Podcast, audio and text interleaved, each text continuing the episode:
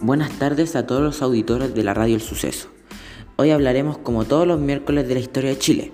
Nos enfocaremos específicamente en el periodo de la dictadura de 1973 a 1990, con diversas entrevistas y episodios que marcaron a nuestro país. A continuación, Pinochet y solo Pinochet. Este periodo abarca desde el golpe militar del 11 de septiembre de 1973 hasta el 11 de marzo de 1990. Derrocado el gobierno del 11 de septiembre de 1973, una junta militar toma el poder político, estableciendo un gobierno autoritario. Entre otras medidas inmediatas, decretan la clausura del gobierno nacional, el receso de los partidos políticos e instaura el estado de sitio de todo el país. La junta militar estuvo integrada por el general Augusto Pinochet Ugarte, comandante en jefe del ejército, general Gustavo Lig Guzmán, comandante en jefe de la Fuerza Aérea, almirante José Toribio Merino Castro, comandante en jefe de la Armada, y César Mendoza, general director de Carabineros. En 1978, el general Pinochet consolida su poder por sobre los demás miembros de la Junta Militar, asumiendo de manera consecutiva los cargos de jefe supremo de la nación presidente de la República y capitán general, al tiempo que conserva el cargo de comandante en jefe del ejército. A su vez, la Junta Militar reemplaza al Congreso al ejercicio de la función legislativa. Agrupados en la denominada concertación de partidos por el no, demócratas cristianos, socialistas, radicales, humanistas y sectores de derecha liberales se hallan en una campaña que culmina el 5 de octubre de 1988, con la victoria del no en el plebiscito con un 54% de los votos. Esto significa el llamado a las elecciones presidenciales y parlamentarias del año siguiente. De esta forma, en las elecciones del 14 de diciembre de 1989, Patricio Elwin demócrata cristiano, gana las elecciones con un 55% de los votos sobre Nan Vigín y Francisco Javier Errázuri, marcando el fin del régimen militar. El régimen militar se caracterizó por una amplia represión política, labor que estuvo en manos de la Dirección de Inteligencia Nacional, DINA, desde 1973 hasta 1978. Esto derivó en abusos y atropellos a los derechos humanos, Miles de ciudadanos son detenidos. Se producen allanamientos masivos. Se cometen torturas, asesinatos, desapariciones de personas, exilios afectados principalmente a militantes y simpatizantes de la Unidad Popular. A nivel político, la situación interna dentro del régimen atravesó su primera crisis de importancia. He destituido a Gustavo Lig siendo reemplazado por Fernando Matei. Se implementa la Constitución de 1980 estableciendo un régimen presidencialista marcadamente autoritario, con una presidencia de ocho años, un Congreso de poderes limitados, con tercio de senadores designados y la existencia de un Consejo de Seguridad Nacional, COSENA, y con una amplia atribuciones del general Pinochet. El 11 de marzo de 1981 comienza a regir. En el plano económico, se desarrolla una profunda reforma a los sistemas de salud Educación y Previsión Estatal. En enero de 1980 se promulga una municipalización de la educación en noviembre del mismo año. Se promulga la ley de reemplaza el sistema de pensiones. Las denominadas administradoras de fondos de pensiones, AFP. En 1981 se promulga la ley que faculta a las personas a depositar sus cotizaciones de salud, entes privados, instituciones de salud provisional y SAPRE se produce una pugna entre los partidarios de un proyecto nacionalista y desarrollista y aquellos que sustentan la implementación de un esquema económico neoliberal. Son estos últimos quienes desde 1975 logran imponer su proyecto económico.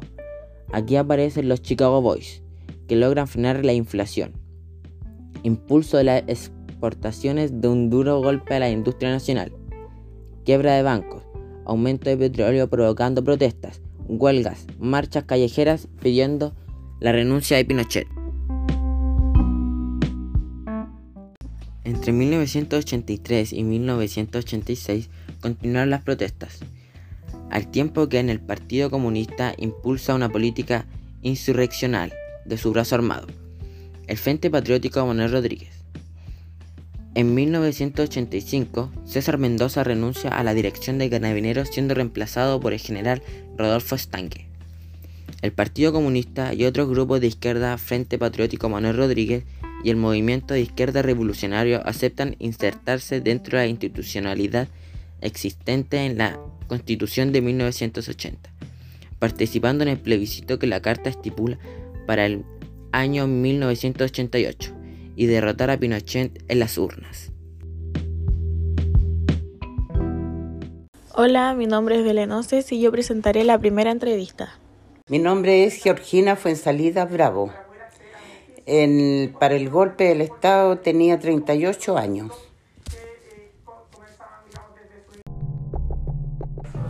¿Qué recuerda usted del 11 de septiembre de 1973 y los días anteriores y posteriores? Bueno, para el 73 fue algo caótico que muchas muertes, mucha hambruna, muchas necesidades, mercadería, no había donde comprar nada, no se podía salir a las calles porque las balas volaban por todos lados, el temor los hacía encerrarnos, peor que ahora que está la pandemia. Fue terrible, terrible, terrible.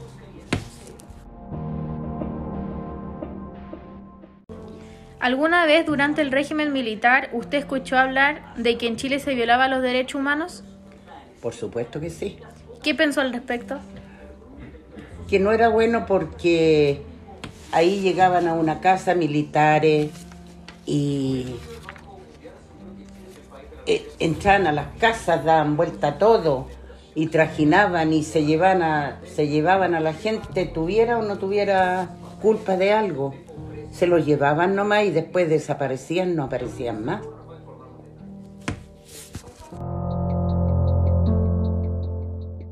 ¿Participó usted del plebiscito de 1980?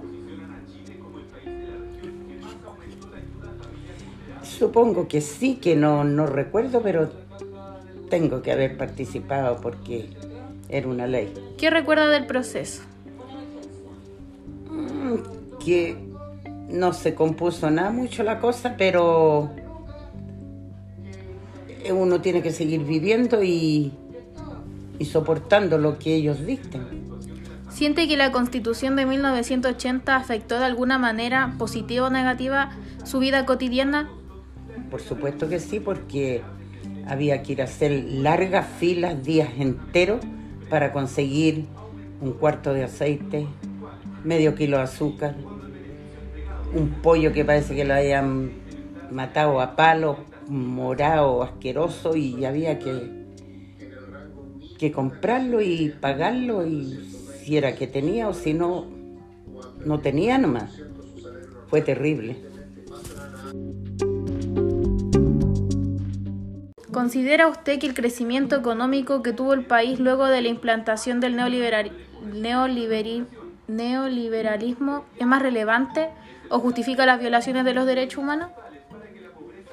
No justifico las violaciones a los derechos humanos porque esa es una pantalla para mí. Es una pantalla. ¿Por qué? Actualmente y siempre ha sido, son favorecidos los digamos así, los que asaltan, que matan, que violan. Y, la gente buena tiene que estar encerrada, escondida. Así que no, no, para mí no. ¿Tiene usted recuerdo en relación con la crisis del año económica del año 82? Todavía habían cosas terribles que, que no se solucionaban. Seguía siempre lo mismo porque el mandato estaba, estábamos bajo el mandato de, de quien ya no existe, que fue terrible. ¿Cuál es su recuerdo de las jornadas de protesta de los años 80? Para más, mi hijita, que en la esquina estaba la CNI, que, que si usted salía ahí, aquí afuera las balas volaban, eh, no había o sea, se cubrían ellos, los militares, los, los grandes mandatos se, se cuidaban entre ellos, pero no cuidaban a nada más, a nadie más. ¿Usted o su familia participaron de las protestas? Nunca jamás, nunca jamás, siempre encerrado. ¿Cuál era la razón? El miedo, el temor a morir, a que uno que participara de la familia que yo con 10 hijos, mi esposo y yo éramos 12, nunca un hijo mío, porque uno que participara llegaban a las casas y se llevaban a toda la gente y se desaparecía.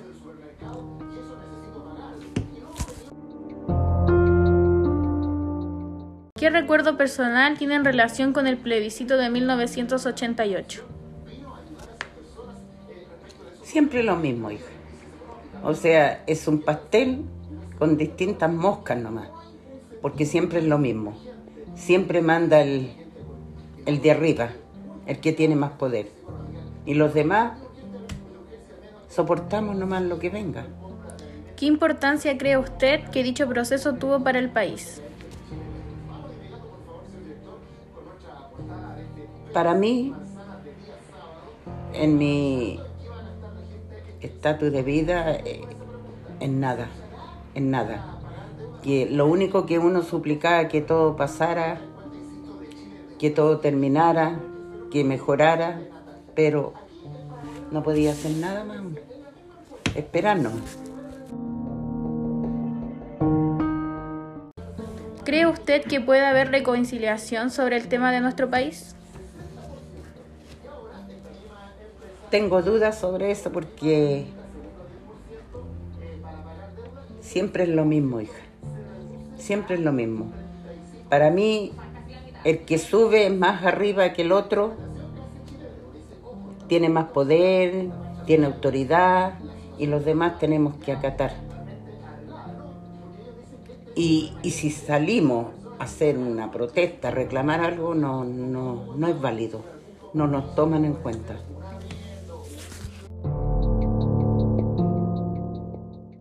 Hola, mi nombre es Aileen Aranda y yo presentaré la segunda entrevista. ¿Qué recuerda usted del 11 de septiembre de 1973 y de los días anteriores y posteriores? Que había caos en todo el país. ¿Alguna vez durante el régimen militar usted escuchó hablar que en Chile se violaban los derechos humanos? ¿Qué pensó al respecto? Si se violaban los derechos humanos, eh, no se podía hacer nada. ¿Participó usted en el plebiscito de 1980? No. ¿Qué recuerda de ese proceso? Nada. ¿Siente que la constitución de 1980 afectó de alguna manera positiva o negativa su vida cotidiana desde promulgar hasta hoy? Sí, ¿Considera usted que el crecimiento económico que tuvo el país de la implantación del neoliberalismo es más relevante o justifica las violaciones de los derechos humanos? No, no lo justifica. ¿Qué recuerdo personal tiene en relación con el plebiscito de 1988? Personal, eh, que queríamos que saliera Pinochet del, del gobierno. ¿Qué importancia cree usted que dicho proceso tuvo para el país? La democracia. ¿Cree usted que puede haber reconciliación sobre este tema en nuestro país? Podría ser, pero hay mucho resentimiento entre los chilenos.